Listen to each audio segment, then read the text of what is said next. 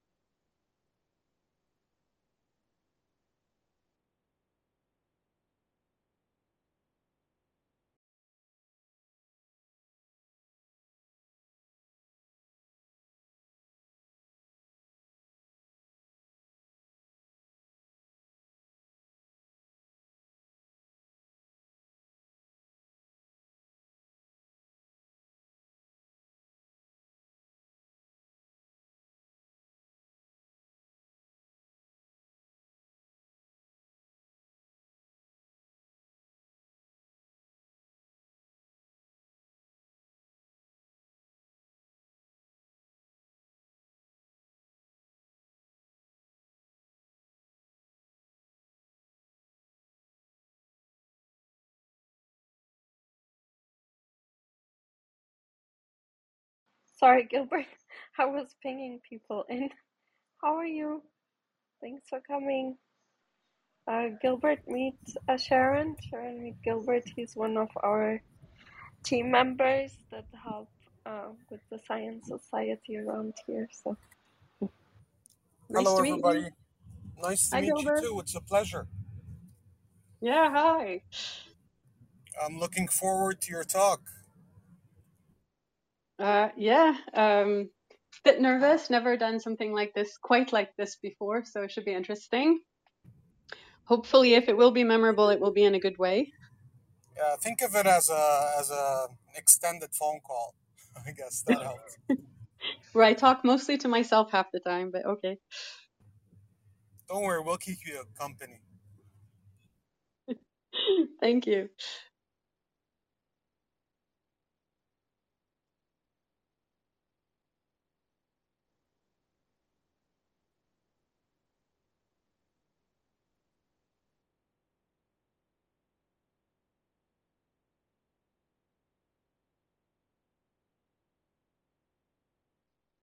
Okay, I think we can slowly start. I'll introduce you to the audience, and then um, and then we'll go from there. So, um, welcome to the Science Society. Um, we have a really great um, um, guest speaker today. Um, welcome, Dr. Uh, Sharon Morein. Uh, thank you so much for coming, and let me in, tell you a little bit um, about her. Um, Dr. Sharon Morein, she is um, at the School of Psychology and Sports Science in Leah Ruskin University, Cambridge, in the UK. And um, she did her bachelor and master uh, in cognitive in cognitive psychology at the University of Ben Gurion, Israel, and her master and PhD of psychology at the University of British Columbia, Canada. And um, yeah, now she is a senior fellow of the Higher Education Academy.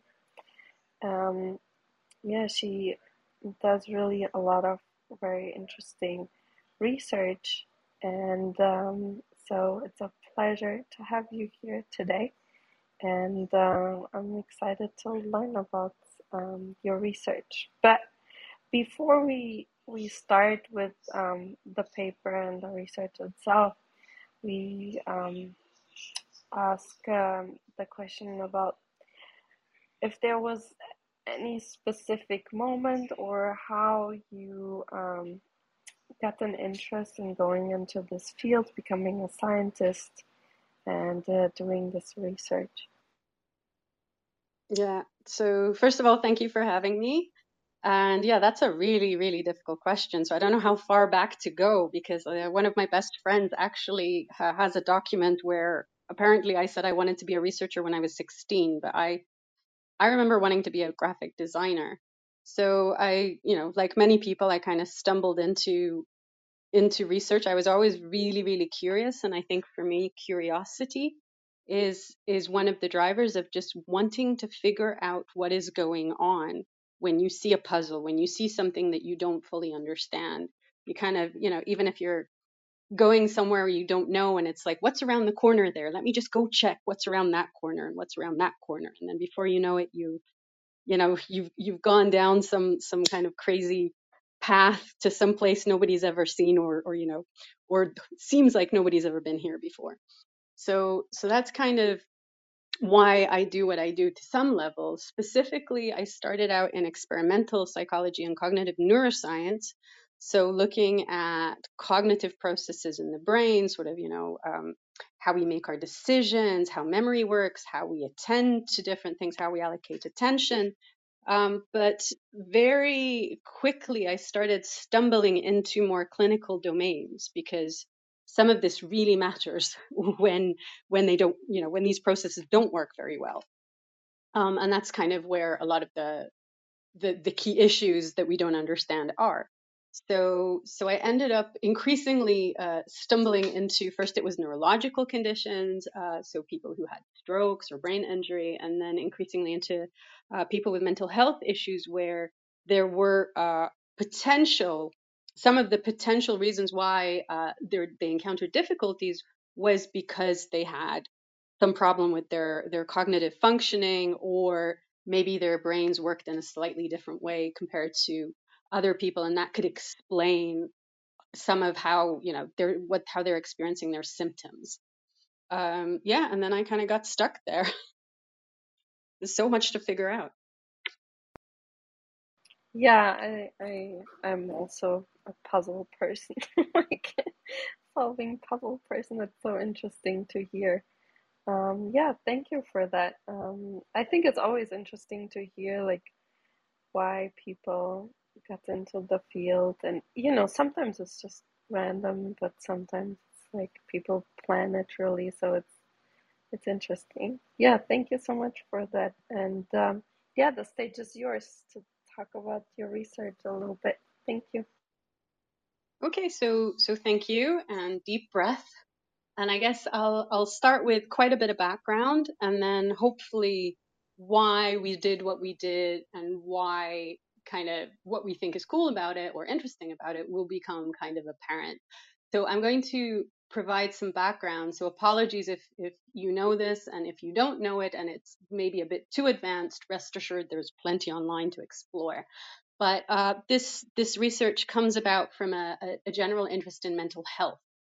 And in mental health or in you know in psychiatry, uh, I'll, I'll use the two terms interchangeably. Some people don't like so much the term psychiatry, but you know in the day to day they do overlap a lot so in, in that area, we we kind of like to compartmentalize and categorize, and I think that's that's kind of a, a property that humans have, right? Even if you think about biology or you think about anything, we like to make order in the disorder. Uh, uh, disorder in this context being being the mess of life, the complexities of life.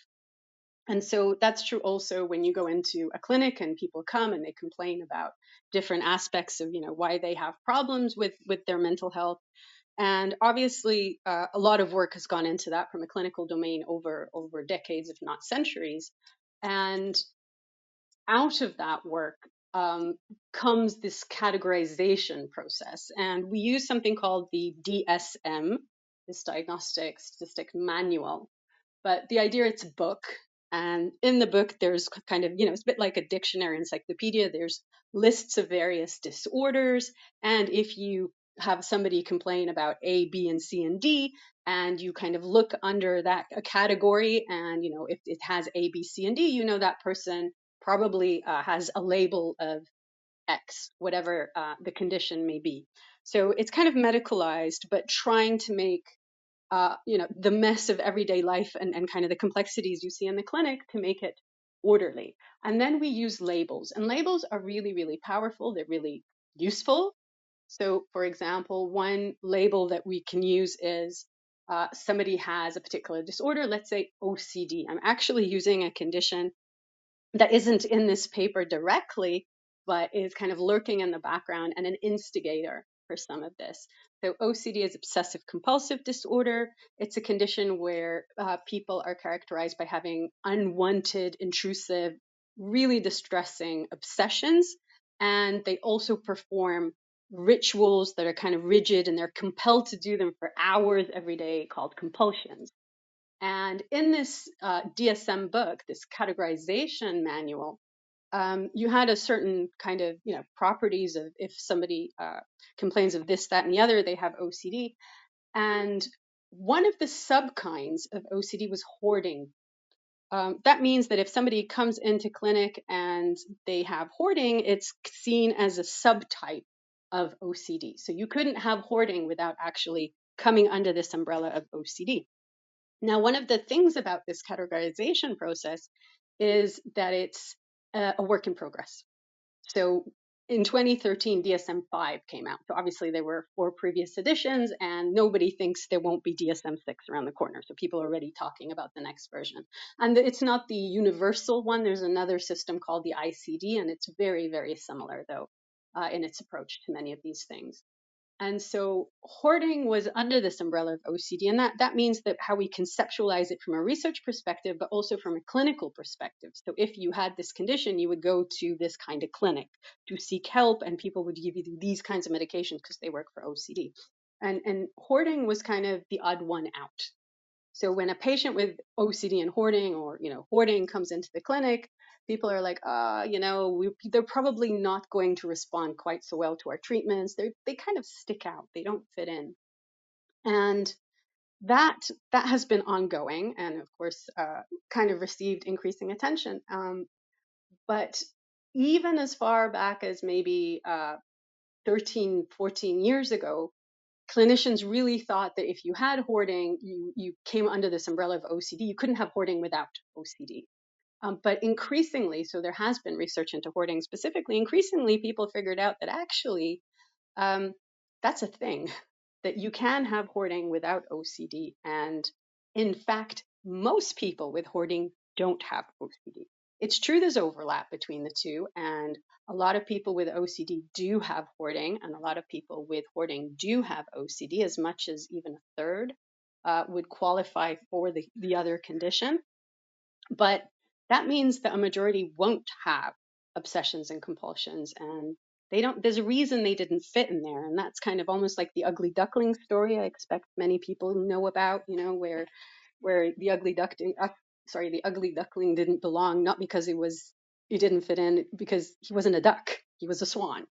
And in a sense it's a similar story where in 2013 when they did the the fifth revision they said okay actually it merits its own category. We're going to give this uh, uh, condition its own label. So now we have hoarding disorder and that only happened in 2013 which if you think about isn't that long ago. And one of the good things about that is that now you can divert attention you can divert uh, you know new ways of thinking funding how you approach patients it, it kind of instigates and, and sort of invigorates our understanding or, or the potential for our understanding. So, so that's a bit of the background in terms of how, how the field operates, where you have these labels and they're kind of distinct. Uh, and it really helps from a clinical perspective. But on the other hand, you know, there's pluses and minuses in everything. Giving these labels and compartmentalizing and categorizing uh, things does kind of miss the the the day-to-day problem where you get people who have multiple symptoms from you know multiple categories and yes you get patients with classic hoarding or classic ADHD or classic something but you also get people that have you know a bit of this and some of the other or a lot of this but maybe some some aspects of the other so you could have people with OCD and they wouldn't really have hoarding but they would have elements of it you know so so they don't have hoarding disorder and ocd but they have you know, mix and match of flavors almost. Uh, and that's where kind of this research started to to appear, and that's actually coming out of the hoarding disorder literature. And um, I'm going to talk a little bit about what hoarding is now, and then I'll kind of maybe justify why actually it made total sense not to look at people who hoard, but to go and look at people with ADHD. So hoarding itself um, has been studied certainly, you know, I'm sure, you know, if anybody's into literature and, and sort of, you know, stuff, it's it's it's been part and parcel of humanity for for centuries, if not longer. And but in the 70s, sort of psychologists really started to look at it systematically and carefully. And they kind of characterized three components to uh, what we would call a full blown hoarding disorder. One is difficulty discarding. So this is this idea that you you can't part with your possessions. So the word difficulty here, you know, it's not just having a bit of difficulty, it's serious difficulty as in you cannot part with things. Um, it's really distressing, it's impairing, like you can't do it. Um, another one is clutter. And this is a key one. Um, clutter to the, you know, we, a lot of us, and this is another thing, when we talk about mental health conditions, you can envision every symptom or every characteristic as, as being along a continuum. So when I talk about clutter, a lot of you might be going, well, you know, I've got some some of that in my life. You know, I'm, I'm maybe I could definitely do with, um, you know, organizing my closet or, or you know, going through the paperwork on my desk, which I say as I stare at the mess um, I'm going to deal with on the weekend. Um, and you can envision it along a continuum where some people don't have any clutter in their lives and some people certainly you know many people could certainly do with less of it but we're really talking about the extreme end here. So when i mean clutter i mean you can't use your your room for what it was meant to. So you can't use your kitchen because the surfaces have stuff on them. You can't sit on in your living room or entertain people because there's stuff there. You can't sleep in your bed. Maybe you can't use your your bathroom so, so quite extreme levels here when I talk about clutter. Um, and then finally, so we talked about difficulty discarding, we talked about clutter, and the final one, which is a bit of a, a sort of secondary, a bit con- a bit more controversial than the other two, is uh, excessive accumulation. So it means accumulating too much stuff. Now, how you go about it, whether you're buying, it could be collecting things off the street, it could be just hanging on to anything you you or or anyone you know ever received. So it's very vague in how it is, but the, the those are the kind of the three cardinal aspects. Um, and I have to say there there's also a, an emotional component here. So again, many people would resonate with um, difficulty discarding. So I don't know if any of you have um, some childhood toy, or maybe you have a child who has a childhood, you know, some kind of toy or some kind of possession, and they grew out of it, and you're kind of still clinging on to it for sentimental reasons. So again, it's that issue of continuum where a lot of people can resonate with that, but it's not impairing. Like it doesn't actually disrupt your life. It's a continuum. But the people that actually have hoarding disorder, all these things are to such an extreme uh, level that we're talking that their life is so much less for having this condition. That means they can't either work or socialize or, or do stuff. You know, it causes no end of tension and distress uh, to their lives And that's kind of why, even though so many of us can maybe resonate with some of these universal themes, we wouldn't qualify for having the full blown disorder. Um, so going back to this emotional aspect, um, you know, we talk about sort of, you know, why why do they do what they do? In part, you know, it's not entirely clear, but different people, different reasons. Part of it is this strong emotional need, this attachment to possessions. And when we try to understand a condition, so a lot of this context is okay, so so how do we end up knowing what we know about people with hoarding disorder? So obviously, uh, historically, because of this link with OCD, a lot of it is through people who have OCD and hoarding, or people who who came under this this umbrella of OCD. Um, so it's people that came to clinic and said, you know, I have a problem, I need help. Uh, we also can find people who self-identify again but through um, support groups. So they don't actually go to a clinic or to some kind of doctor, they or, or psychologist. They they go to support groups or or you know join some kind of forum online, and that's great. So again, they self-identify as having a problem.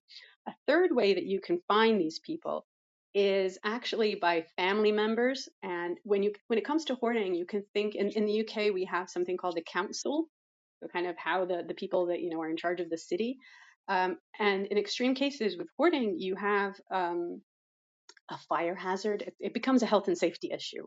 You can think rodent infestations, insects, um, you know, not being able to leave a house. So, so the fire uh, fighters or you know that, those kinds of people come in and and neighbors a lot. Uh, they'll, they'll have knock-on effects. So, so these people don't necessarily come forward with a problem, but they get um, sort of, you know, flagged by somebody to say they require help and something needs to change here. And that kind of brings up uh, the issue of insight. So, in hoarding specifically, we know that insight is a thing. So, as I said, there's definitely people who, who think they have a problem and they go seek help for it. but there's a sizable portion of people who would qualify for hoarding disorder, but they don't think they have a problem. Even if their family members or the neighbors say you're a hoarder, you should, you know, do something about that. They don't see it that way. And I would say p- part of the challenge of, of people with this condition and working with them is is this issue of insight, and it really is part of the condition.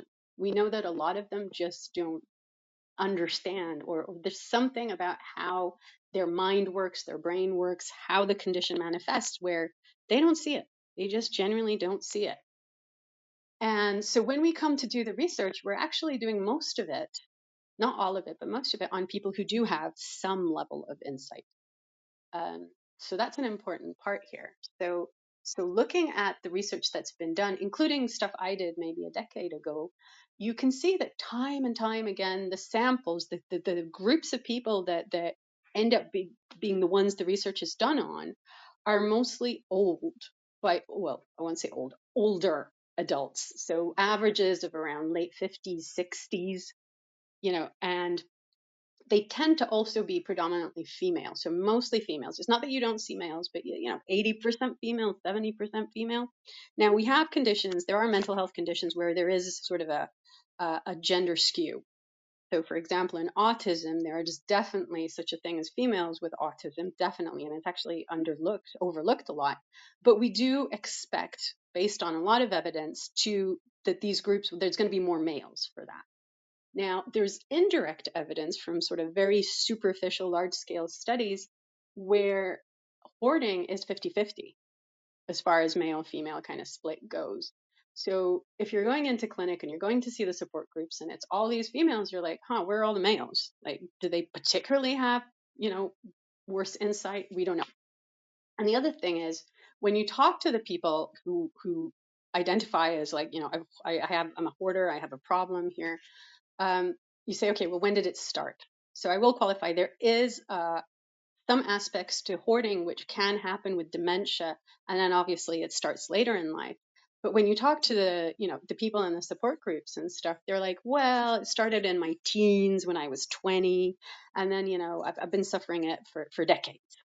And you're like, hang on a second. If if if everybody's sort of developing it by their early 20s, why why are we seeing just all these people in their 60s um, and and so that's again a bit of a mystery. So we think insight has an uh, something going on there but one of my concerns is is seriously where are all the where are all the younger adults? Again I mean, you know, if you're in your 20s and you know you're rolling your eyes 30 is in this story at least younger it's younger than 50s 60s and and where are all the, the males so so that's kind of the mystery that that in my case kind of sparked the the the instigator for why why go and do this study.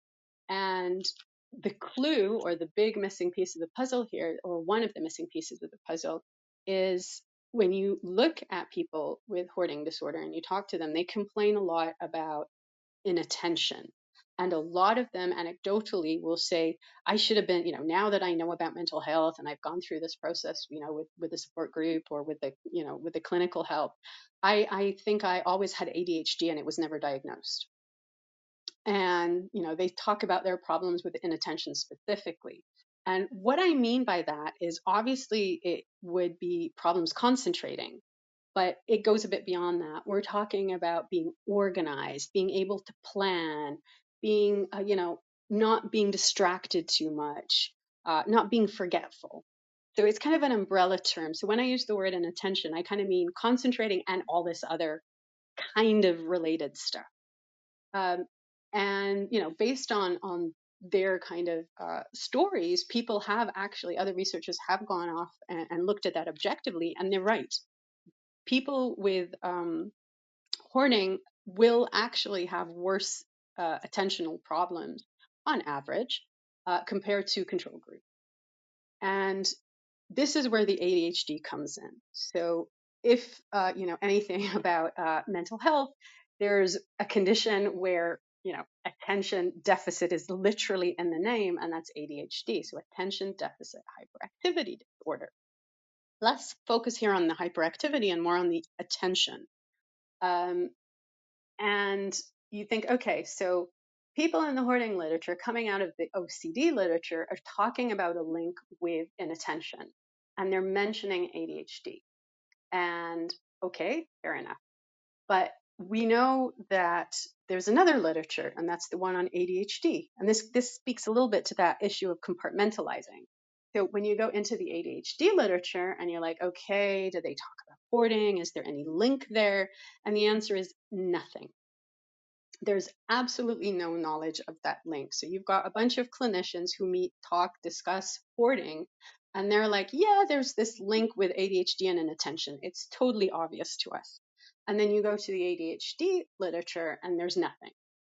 Um, and of course, if there's a link, does it go both ways? It doesn't have to. So we have conditions where if you go into eating disorders clinics, 30% of the patients there will have OCD. But if you go into OCD clinics, you're not going to see 30% with eating disorders. So the direction isn't isn't quite symmetrical.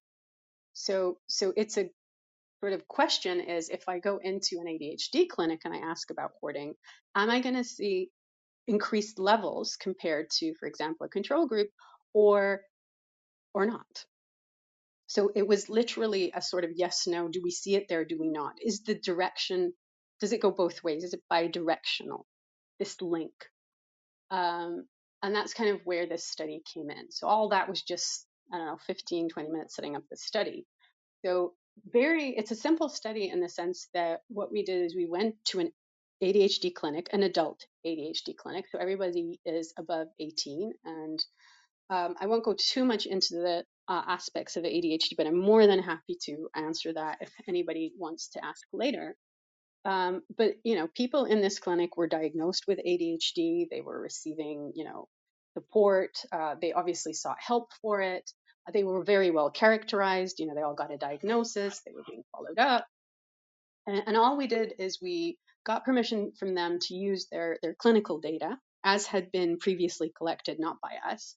And we also gave them a series of questionnaires. So these were self report. And yes, self report will go only so far, as in it can be skewed by a lot of stuff. But we did try and take steps to sort of minimize, you know, we didn't tell them we were looking at hoarding. We kind of called it something else. We also didn't just ask them one or two questions or even use one or two questionnaires. We kind of cross referenced multiple questionnaires on a lot of different topics three of which were hoarding. We also asked about ADHD, we asked about perfectionism, we asked about all, all sorts of other things. Uh, and the key issue is compared to a control group. So the control group underwent the exact same procedure with the same kind of recruiting materials, only they were screened carefully to not have a shred of ADHD in them. Um, and they were matched for age, for gender, and for education. And I have to say, education was a bit of a challenge because a lot of times people who come forward for research tend to be um, higher on the socioeconomic sta- uh, sort of scale, including education. But we really sort of went it all out in trying to, to match, uh, and, and we did. uh, match. So the two groups have sort of a relatively roughly similar background in, in various things. And then the key question is okay, so compared to the control group, what do we see in, in the people who have ADHD? Um, and what we saw was 20%. If we take multiple uh, questionnaires and we cross reference and we say, okay, if you've got a minimum of this on this questionnaire and a minimum of this on this and a minimum of here, and by the way, the thresholds that we used were all thresholds from the hoarding literature. We didn't kind of come up with anything. We just used literally the numbers that the clinicians had established as, you know, beyond this number, you have a problem. So we cross referenced three questionnaires like that, and we ended up with 20% of the ADHD sample, which was 90 people. Uh, out of, uh, by the way, we invited everyone in the clinic, uh, but only a third got back to us. This isn't unusual. Like you're never going to get 100% getting back to you. Hopefully, you know that's still um, sort of again, it is what it is. It's a bit of a limitation, but again, it's it's within reason of, of what you could expect to get back to you. Um, and as I said, 20% are above the threshold. Using the exact same procedures in the control group, uh, it was around one and a half, two percent, um, which is kind of what you'd expect from other studies that say how much hoarding would you expect or hoarding disorder would you expect in the general population. And there's an estimate of one to three percent. Um, so two was or two and a half was well within what you would expect uh, using kind of our criteria. Um, so that's kind of high, and that kind of answers the question do you think there's a link there? Then this suggests that yes, there is a link. Um, and then you can kind of delve into it and say, okay, well, we've got people above the threshold with ADHD, we've got people below the threshold with ADHD. The remaining 80%, you know, are they how are they different? So they weren't different in age. So everybody was in their mid 30s on average. Um, but they the people above the threshold were more depressed and they reported uh, not to us, but to the clinic, lower quality of life across a whole bunch of, of indices. Um, and then looking at the people, the remaining 80%. So these people don't have hoarding disorder, or probably unlikely to have hoarding disorder. Um, how do they compare to the controls? And the answer is they're still worse off you know so so thinking back to this idea that that all the symptoms that we experience are along a continuum i would say that they're a bit more to the you know to the higher level than other people all again as a group all things considered and then we also looked at associations so what uh, measures that we captured what things are associated with hoarding which ones would predict hoarding um, and inattention sticks out like a sore thumb. So, so that was again pointing to this link that people saw in in the hoarding in, in the hoarding community. You see it coming from this other direction, from the ADHD community, and then just to again, you know, try and and, and look at how stable or robust or you know how replic- replicable this is. Um, kind of one of the things that I do in my research sometimes is I look in, in patient samples, but we know so many of these properties or characteristics are on a continuum. So that means if I look just in the general population and I don't screen out, I don't take only people that are super healthy and never reported any problems ever. You just take, you know, normal everyday people, you're you're expecting to see a continuous continuum of, you know, any property that you care to look at. So that should be true for hoarding as well. And so what we did is we ended up uh, recruiting another 220 people, again, using the same kind of information, going through the same procedure. And this time, instead of just comparing groups, we said, okay, what what predicts what is what is associated with hoarding? And again, inattention came up. Which again, if you were looking from the the hoarding side of things, you'd be like, yeah, that's totally obvious. But if you're looking from the place where we we use these inattention scales it's the adhd clinic it's like huh okay so that that replicated again. Um, now I'll, I'll just end with with some of the stuff we didn't do but is is kind of the the next piece of the puzzle. And that is why. Why is there an association? Why would you think that people who have difficulty with with these kind of uh, cognitive abilities, you know, organizing, planning, concentrating, being distracted, why would would that be associated with hoarding? And I think on some level it makes sense. By the way, um, you know, you anecdotally talk to people. their stories.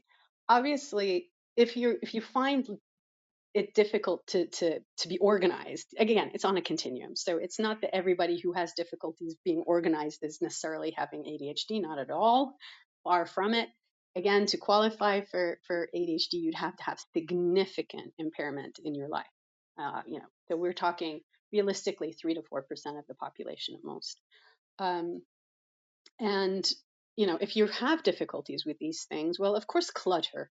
You know, it's not surprising that your house is going to be cluttered. And I, you know, I have friends who have ADHD, and yes, their house tends to be a bit of a mess, to say the least. Um, so clutter is there. What's not entirely clear, and and again, uh, you know, excessive accumulation. You can say, okay, these people kind of, you know, it's difficult to plan ahead. Maybe they buy too much, or it's difficult to carry out sort of, you know, level-headed decisions, you know, in a kind of peace, uh, you know, peaceful, well-planned, organized manner. So, so yes, you can see that that kind kind of might feed into it. Um, but then, what about the difficulty discarding? So that could be maybe that you know, just like I'm planning to allocate some time this weekend and go through the absolute mess of, of paperwork that I'm looking at right now you have difficulties planning, you can't manage your time, of course that's going to be a challenge. And you know, we know that the procrastination is, is is kind of a thing as well with ADHD. So so again, not terribly surprising. So you can see that there is some aspects that it would make sense why this link exists. We don't know. This is pure speculation at this point. Um, but there's another piece here, and that's the emotional aspect. Uh, as I said, people with hoarding often it gets triggered by adverse life events. So this idea, again, not for everyone, but many times you have people that um, will, will report, you know, some kind of trauma in their lives, and it's it's really a broad term. It could be anything from, uh, you know, I don't know, sexual assault, but it can be something like moving school when you were younger and it was really difficult. You could have been in a car accident. So, so the, it's the broadest kind of term possible, but it does mean that that person experienced something that they perceived as very adverse and very distressing at some stage in their life. And, and that tends to be reported by people in retrospect. So, you know, you're looking at that 60 year old person who, who came to the support group for hoarding and they're telling you that you know this is what they experienced in their lives. And and that's sort of a very strong emotional component. And they were kind of you know very strongly attached to possessions. And there's one or two pieces of, of research it's really under researched but in AD, in children with adhd so it hasn't to, to the best of my knowledge there's nothing in adults with adhd but in children with adhd somebody did go and interview found and interviewed uh, parents with children who who have hoarding issues and they did report very strong emotional attachment to objects so if there is, and we don't know yet, a very strong emotional attachment to objects in adults who have ADHD and have hoarding issues, it's not clear to me what is going on there. And that's something that it would be great for, for you know me or somebody else to, to try and figure out. So I'm going to stop there. Um, and I hope I've told you a story that makes sense and was vaguely interesting.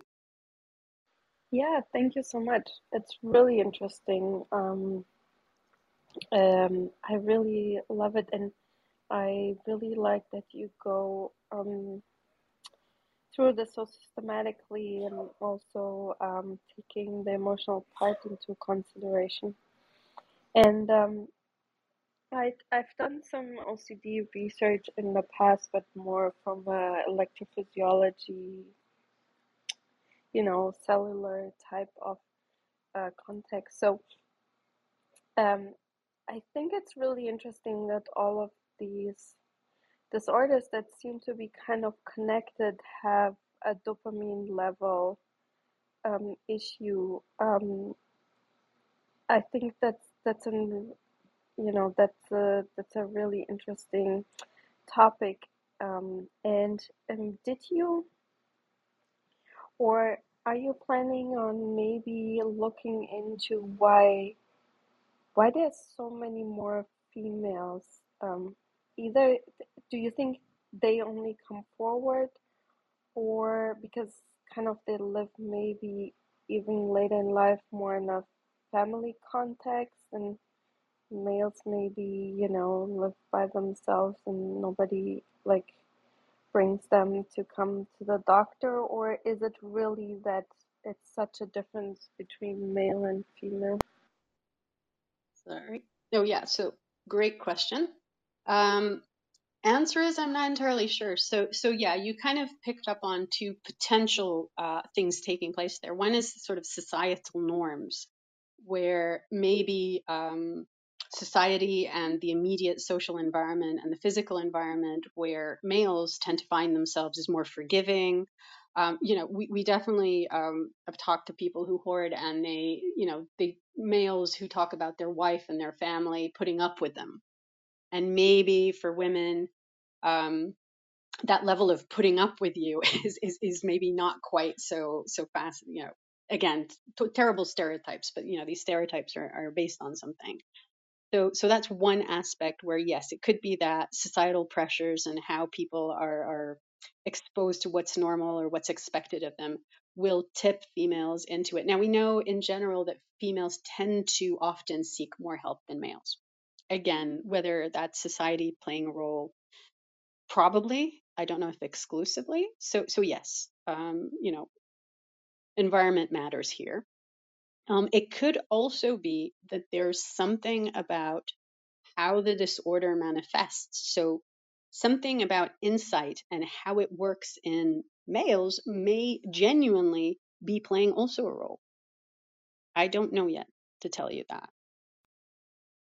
Yeah when i think about it i you know all of these since it's a little bit like they have kind of a dopamine level um, underlying mechanisms that are um, kind of aberrant. So, um, you know, Parkinson is also more prevalent in males, but that doesn't because Parkinson you have basically dopamine um, for everyone that dopamine cells kind of die and um, but that doesn't like that connection doesn't really make too much sense for sense for me because ADHD and so on also see a decreased level in dopamine, but due to a different mechanism. It's more that their dopamine transporter density is different, and it basically it's more active, um, lower levels of dopamine and not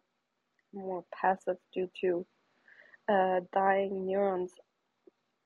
Yeah, so I'm I, not th- I sure if think you there's said a connection. Yeah, so you you touched on like I was like, oh, I have to say this and I have to say this. So you touched on so many cool aspects of it. So one thing I wanted to say about places like you you mentioned OCD specifically and gender differences and mechanisms. So even in a condition like OCD where we kind of know it's fifty-fifty roughly, um, there are consistent differences between the genders. So so OCD, for example, um, there's an early peak where it onsets. So you see a peak kind of around eight to 10 years old where, where, you know, people start having symptoms of OCD. It's like there's a peak around eight to, to 11 years old, and that's males mostly. And then there's another peak, uh, I think like late teens, early 20s, and that's predominantly female. So again, it's not that you wouldn't have people from the other uh, gender, but that's an important difference. And I don't think it's due to culture or environment. I think there's something biological happening. So even when within a condition, you have different um, mechanisms or different ways to uh, end up developing it. And you mentioned dopamine, and, and I wanted to mention this again this theme of, of transdiagnostic uh, everything. So I'm, you know, I'm, I'm certainly not the only person to to notice how compartmentalized and and you know uh, the the whole approach to mental health has been, and there's been a, a huge kind of almost paradigm shift in in this domain, uh, working towards different ways of viewing mental health and organizing, kind of making sense and order of, the, of this mess of the disorder that, that we envision, and that's taking a more transdiagnostic approach, and that's looking at mechanisms rather than looking at the mechanism just in it, like dopamine matters for ADHD and then maybe somebody else going and saying, okay, dopamine matters for OCD and, and so forth, but rather saying, okay, dopamine matters for all these conditions. Maybe the mechanism by which it, which it matters is the same. Maybe it isn't. Maybe it within a condition, you know, there are multiple ways in which dopamine can uh, be involved. So we're taking, you know, beyond any particular diagnosis, we're, we're looking at it much more, I guess, in a broader way. I, I don't know if that kind of speaks to what you were saying. Yeah, it makes sense. So actually, I didn't want to bring up, you know, my stuff um, at all, but back as a postdoc, I looked at OCD in a different way, or I tried to look at it. Um, but because you mentioned the emotional part, so our theory was um, that uh, for OCD, we wanted to test uh, if an emotional priming can turn a behavior into an OCD like behavior. Of course, we did that in animals, so maybe it has nothing to do with what happens in humans. But, anyways, uh, so what what I did was um, with uh, optogenetic stimulation, so where you use like light to stimulate neurons, very specific type of neurons in specific region. We simulated the input of the amygdala at the same time uh, the animals were performing a behavior to kind of basically imitate the emotional priming or emotional part. Uh, it, it's probably way oversimplified, but it seemed to be working um, relatively well if it was in a timely manner. Um, which I found is really interesting that you bring that emotional part in it because I think, as you said, there may be many ways of getting this disorders and what's going on in the brain underneath. It's probably very different. So um, yeah, that's really interesting that you mentioned that. Um, do you think do you do you think that there would be maybe a difference between males and females of like the emotional part um, of it? Like, did you see a difference there maybe? So we didn't have enough power. Like we didn't really look into that aspect, and we didn't have uh, a lot of information. So we asked about depression and stuff, but we didn't see anything there that cropped up. And you have to remember that um, just by vir- depression's a bit of a tricky one because just by virtue of having a mental health condition, by definition, it's impairing your life. Your life sucks for having this condition in it on average. And and so you always expect them to be a little at least a little bit more depressed. And depression and anxiety were also the most common comorbidity in the clinic per se, which again isn't unusual. It's kind of just a standard just way how these things work. Um, but we didn't delve into it. And of course, you can unpack concepts such as emotionality. You know, you've got depression, you've got anxiety, you've got um, specifically in hoarding, you've got this enhanced attachment. Um, you've got this issue of, of background in terms of, you know, do you have uh, stories and can you, you know, do you have adverse life events in this case? Um, all this can really, uh, you know, contribute to just what is going on there, and we don't know yet. That wasn't, you know, I didn't have the resources and the funds to do that as part of this study. Um, and it's kind of like, you know, I think it's true whenever you do a study, you, you end up with like, ah, I wish I'd only been able to answer, you know, all these other extra questions that got raised at the end. So, so that's all I can say about emotion is I think I think it's an important concept, certainly within the hoarding uh, disorder aspect of it. We know that that's kind of a massive thing in terms of the therapy and and how we we need to put some resources there to to getting a better grip on it um, one of the things I do want to flag as well is that sometimes people think of, of a condition like ADHD and they think, oh, it's all about either hyperactivity or impulsivity or, or all these kind of, you know, I was talking about concentrating and planning and organizing, all these kind of mental abilities. Um, one of the things that came out uh, almost inadvertently, because a lot of the questionnaires that I use, it comes from my background in OCD, where we just, you know, you just run these things and they make sense in a certain context when you're asking from a certain perspective, but when you start administering them to people that outside of the category or you know the domain in which they were used, um, they take on a different meaning. And so I ran, I think I mentioned, I ran uh, questionnaires about perfectionism. And as part of that, there was, for example, a subscale about doubts about action um, or whatever. And that makes total sense for OCD and hoarding literature, where, where this, you know, OCD is, is literally called a disorder of doubt. and it, it manifests in a particular way. You ask people whether they doubt themselves. Now, unexpectedly, the people with ADHD, they weren't high on perfectionism per se. Um, that's not a thing in, in the ADHD literature, and it probably doesn't need to be. I mean, it's, it's justifiably not a thing but when it came to doubt, doubts about action, uh, people with ADHD were off the charts. And then when you think about it, they have been, you know, by virtue of having ADHD, you know that you're not as well put together as maybe the next person, or you don't behave as put to, well put together as you could because you have this condition. And that means you've, it's a developmental disorder. So you've had this since you were very young.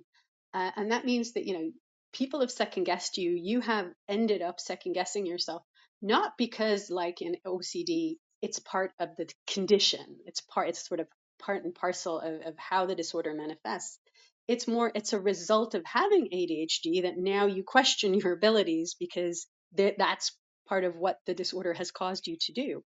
So you end up showing a, a, a higher value in a questionnaire or, or you know on this psychological mechanism but the reasons why it happens are completely different and that's kind of a, again that that idea of crossing over um, and and having an emotional component in ADHD, but but for completely different reasons.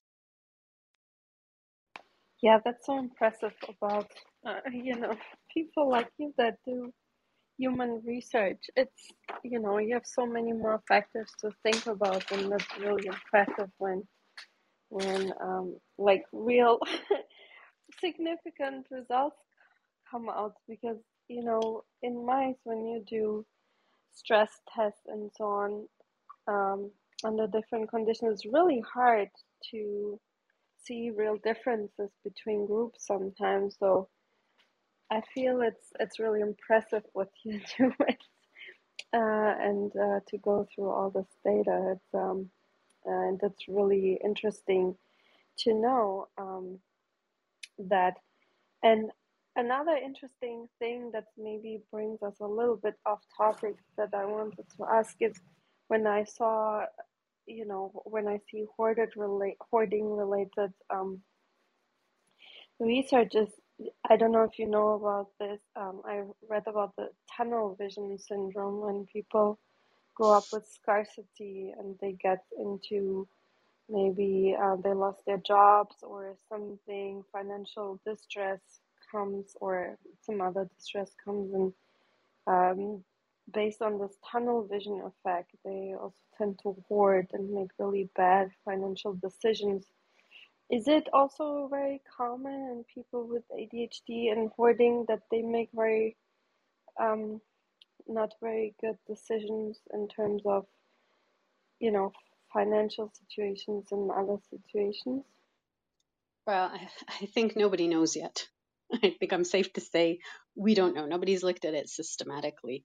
Um, I, I think again, it's unpacking that and and and trying to, you know, by definition, uh, you know, n- challenges in decision making are part of the phenotype of ADHD. that that's part of it. So so let alone you know how that interacts with adverse life events. Adverse life events you know be it financial or or something else make everything worse. They make practically every mental health condition worse. They're they're you know by definition it's a massive stressor. So so unpacking a question like that is probably you know is it specific in adhd that the mechanisms there work differently i don't know i certainly don't know i mean i will say in terms of of what you're doing um, at this mechanistic level that I think it's really important to when when you're looking at any condition. So you know, you, you specifically mentioned OCD, which again, ironically, is actually not specifically part of this study, but is is kind of in the background. Um, you know, looking at something like OCD, you've got lots of levels of, of analysis. So you know, I, I I've been talking about you know information we gather from the patients directly and, and what they say in support groups and what you see in clinic. Um, but that's just one aspect. Of course, you can look at, at their cognitive behavior, so you know how they actually do on objective tests, which may or may not match, uh, you know, what they say about themselves. And we know, for example, in OCD, it doesn't match. Um, and then we can look at the brain structure, we can look at brain function, we can look at neurotransmitters like dopamine that you mentioned. Um, and again, we can drill into these different levels of analysis. Uh, and, and, you know, it's almost like if you're trying to, to understand this, be it the condition, be it one aspect of the condition, you've got to, it's almost like you've got to throw every level of analysis into it because they all matter and they all have something to bring to the table. But it's a lot of information and it's all kind of really complicated. Yeah, I agree. It's a lot of information. I feel like, do you think an AI would get better through it? Putting all these hundreds of papers together and making like connections. I know there has to be a human and looking over it and looking, you know, what actually makes sense and whatnot. But how how are we going to get through all this data that we keep um, putting out and, and putting into a bigger picture? I know this is like a very general and off the topic question, but I've been Yeah. asking myself this.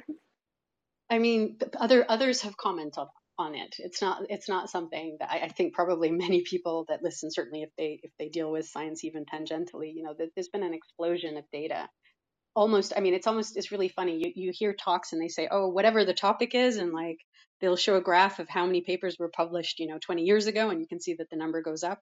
And that's pretty much true for every topic on the face of the planet, um, because there there is an explosion of, of of data and of, of inquiry and you know more people there's almost 10 billion of us so obviously the more people are doing more stuff um, so yeah it has now increasingly it, it's obviously we need new data because there's chunks of, of information that are just not there and somebody needs to go and, and, and find the data that can answer them but it's increasingly a challenge of how do we assimilate accumulate integrate the data we already have um, and I, you know, people are discussing this. I don't know that anybody's got a, a, a viable solution right now or in the near future. Maybe AI or you know some some kind of of, of process like that can contribute. Um, you know, crowdsourcing, but then again, how do you integrate across so many different levels? Myself personally, one of the things that sorry, I, I kind of try and do, um, and again, it can be seen in kind of you know my publication record which can kind of looks like it's all over the place is is try to integrate those different levels of analysis that means that you know i i do neurocognition you know i'm i'm happy to read uh, cognitive papers clinical papers behavioral papers but i also do you know looking at the brain, brain structure, brain connectivity, looking at functional stuff. So I'm I'm happy to to do that or you know read it, collaborate with people so that I speak that language. So you know, and the same goes for animal research. So so I've actually been very fortunate to collaborate with people who do animal research. I don't do it myself, but I I work sufficiently closely with them that you know it's a collaborative effort and you know why are the animal paradigms the way they are it's it's because i said you know it would never work like that you you know in a human we do it this way so you have to think of it slightly differently from the animal uh, literature uh, and and the same you know why some of my tasks are the way they are it's because that way it would make more sense when you translate it into the animals so so i think there is a lot that an individual researcher can do and that's learn the different languages learn, you know, you're comfortable in your domain, whatever it is, and it's going to be a huge domain with tons and tons of information coming at you left, right, and center. And every day there's like another 200 papers that get published that are really interesting. But um, learn the languages of the other somewhat relevant, but not exactly the right, you know, your domain. So that when you have those conversations with people, it's not, you know, there can be a meaningful exchange of information.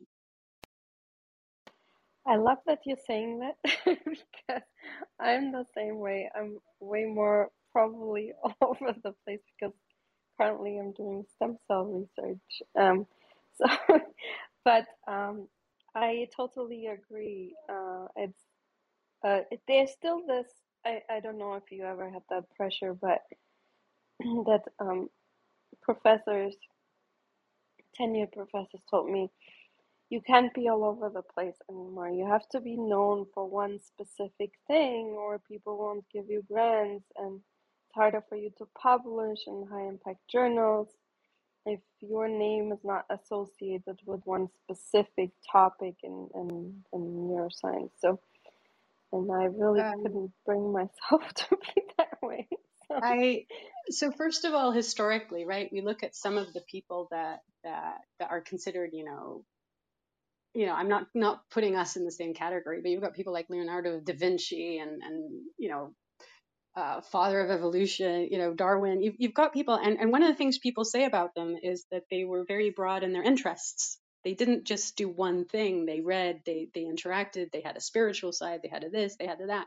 People are can be very well rounded rather than you know drill down into one thing. And and I've been very fortunate to be exposed to to people that that did successfully span different areas and and you know looking at my cv so i am sort of in a, in a fortunate position where i've kind of i i do what i want i've taken myself out of the game and you know i, I ask questions i want to ask and I, I look at research because i genuinely find it interesting and to a degree i do overstretch i do I do sort of, you know, write papers where the literature is is completely not overlapping with the literature of another paper that I've I've written. So, you know, it's it's a lot of energy to to go and read and understand and and you know discover this other huge area of expertise.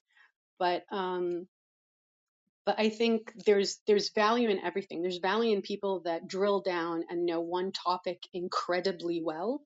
And again, bearing in mind that there's these topics keep expanding and the knowledge keeps ballooning up like crazy. But if everybody was like that, then you'd miss something in terms of human knowledge. And then if there's someone like me that comes and, you know, I have interest in OCD and I have interests in hoarding disorder and I have interest in ADHD and I actually have been fortunate to work on drug addiction. Um, so, so I can see maybe links that some other people wouldn't necessarily see because they haven't, you know, spanned or, or taken the, the time to read things from such disparate literatures. And even within psychology, you know, there's so many, there's clinical journals, there's neuroscience journals, there's cognitive experimental journals, there's animal journals.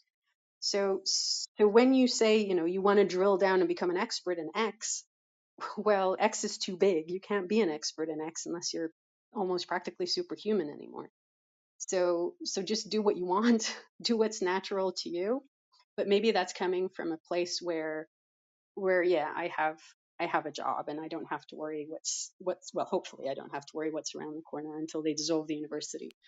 Um, so so we shall see. So yeah, but but I wouldn't I wouldn't think there's one way to succeed in science. Like surely surely there should be different approaches and for different people to succeed in different ways. Yeah, I I love everything you've said, and uh, I agree.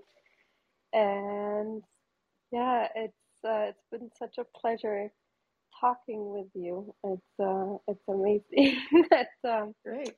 you have a lot of views that I share, but not because of that. But your research is really interesting, and um, yeah, you you have uh, very interesting uh, views on things, and uh, you're perfect for the Science Society because we talk like the um, this place. I mean, I started doing coming to Clubhouse during the COVID times. It was just entertaining, but the idea is to um, to bring all kinds of scientists from all different um, uh, backgrounds together and listen to each other.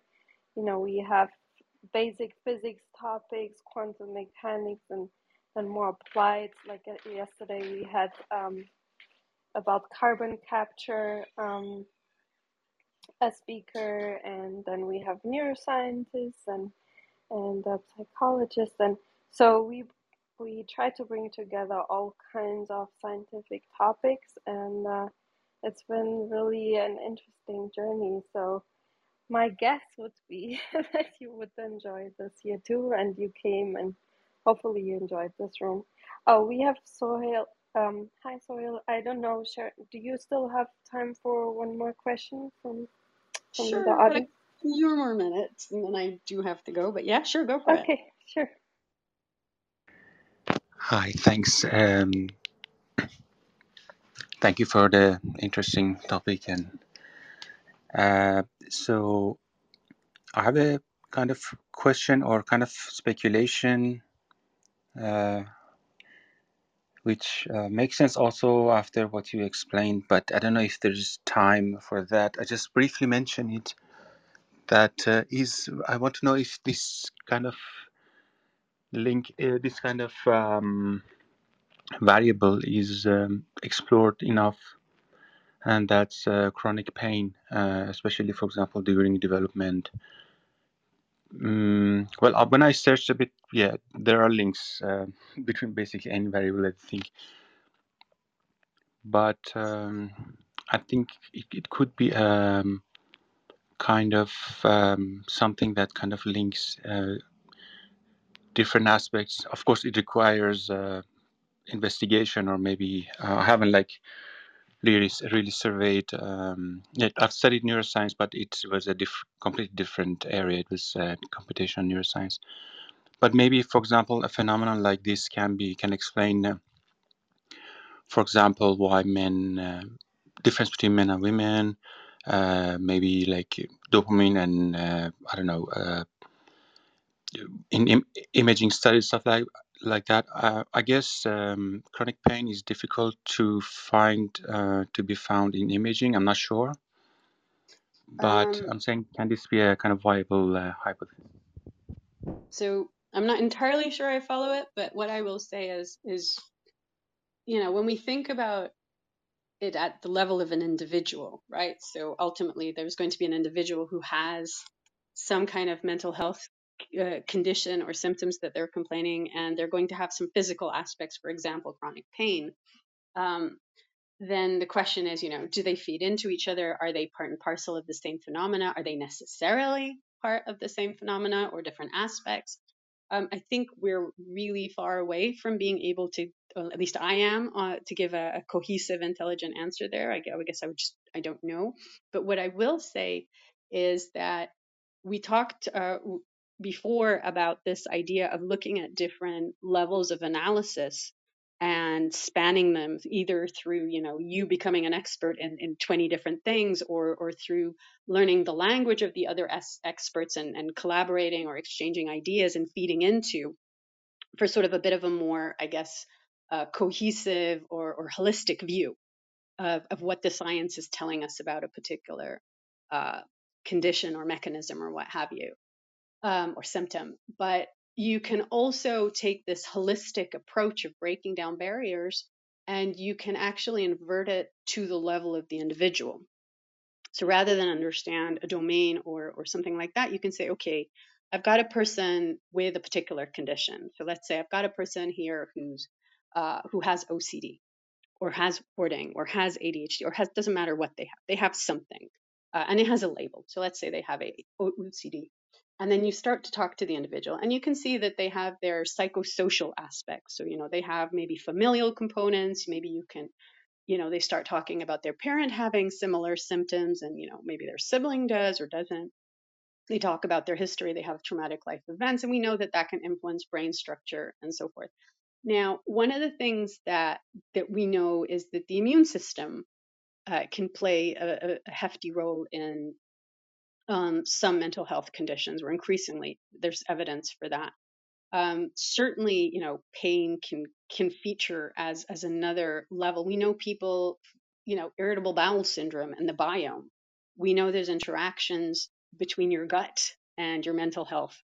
Uh, sleep we know that you know i'm sure all of you have have had a chance where you know you haven't slept for a couple of days very well and, and life seems that much more crazy and difficult to navigate and it can go both both ways so now comes like the scientific approach of okay how do we break it down is it that people with this condition have you know impaired sleep because they have the condition Is it that people who have impaired sleep are more likely to end up developing particular conditions because it's a stressor? Is there something in the mechanism that's not working that you know underlies both? Is it an epiphenomenon?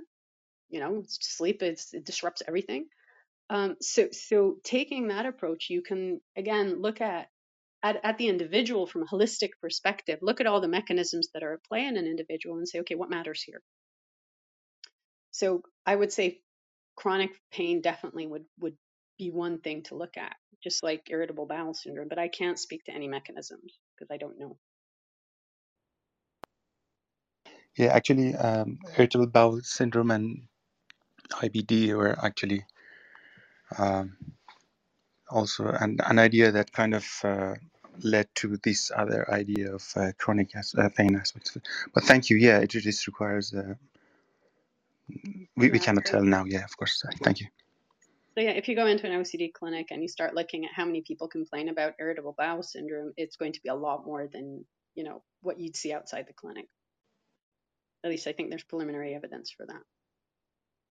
Yeah, yeah, that's that makes sense. Actually, yeah, OCD, for example, there was this film Aviator that uh, this guy um, had o- OCD and um, he had also lots of pra- plane crashes. Yeah, this is just one example, but this is uh, where the idea came from. Thank you. Yeah, thank you so much, Sharon, for this wonderful room. And I hope you come back sometime, maybe with research updates uh, or maybe um, listening to some of our guest speakers. I really appreciate it. It was wonderful meeting you. And uh, thank you so much. Great. Well, thank you for having me, and uh, it's been a really nice experience. And uh, if you're listening to this later, thank you for listening. so thank Yeah, you. for this time of the day, we had actually quite a high attendance. We had like 64 people, and I know that the, our club members that can't make it at this time, they will listen to it. And I'll share the the recording with you in an email once I have it. So thanks again. Enjoy the rest of your evening, and um, I hope we'll see you back or hear you back someday soon. Thank you. Great. So thank you, everyone, and uh, yeah, enjoy the rest of your day wherever you are on the planet. And uh, thank you, everyone in the audience, for coming and um, for being here and listening, learning with us. So if you like um, these type of um, rooms, please follow the club Science Society, and um, we have more rooms like this coming up tomorrow. To, to this evening, we won't. We already have the room, so we won't have room. But tomorrow, so on Friday evenings, I try to keep um, the schedule open for more kind of a general roundtable discussion for everyone to participate. Um, will be as a starting discussion warm up about artificial creativity. There's a lot of interesting uh, research and um, progress that came about from IBM, but also from other companies. And um, yeah, please come and participate. What do you think about artificial creativity and also other science news? We will also talk about other related science news. And um, and then on Saturday at 1 p.m. EST, we have Dr. Marco Pettini. He's a physicist from Italy. He's uh, working in France, and he will talk about this really interesting recent paper, long distance electrodynamic intermolecular forces. And then on Sundays, we have like weekly recap rooms where we shortly summarize what happened because we have a lot of different researchers coming throughout the week sharing. So we we have a from now on on Sundays at 1 p.m. EST like a very short summary room uh, where we, if you miss the rooms, you can get a catch up without listening to hours and hours of recording. And next week we'll have a, a full schedule of very interesting research again. So yeah, hope to hear everyone back. And thank you everyone. Thank you Sharon. And enjoy your day, morning, evening, wherever you are. Okay, up close. it's uh, sorry, I didn't hear. Go ahead, Guta. Sorry, I sorry I jumped in a bit late on the stage, but what I was wondering if is there is any diet or nutrition indication for ADHD because of the gut uh, connection. That's an interesting question. I don't think um, Dr. Morein or, uh, will time to address this today, but um, we'll have uh, more microbiome rooms coming up. And we had a researcher that found a connection between anxiety and the microbiome here. It was a very interesting study that she did. Um, uh, I can share that study with you if you would like, and um, or the recording. It's not um, hoarding or ADHD, but it's kind of an indicator that there is some sort of connection, but which mental health disorders are directly affected and which not is interesting to see. But we know that like anxiety maybe states uh, could contribute to making maybe the disease more uh, like worse. Um, so it's a very interesting question. Thank you. Yeah, because the keto, I think it was developed to help uh, children with autism, right? Uh, that that um, the microbiome influences autism um, uh, severity. Yeah, and apparently works very well with children with autism Ah, and okay, their behavior. interesting. Maybe you can back channel me and we can make a room about it. That's really int- maybe invite the researcher also. That would be really interesting. Thank you for mentioning that. Okay, thank you everyone. And I'll close the room in three, two, one. Bye everyone.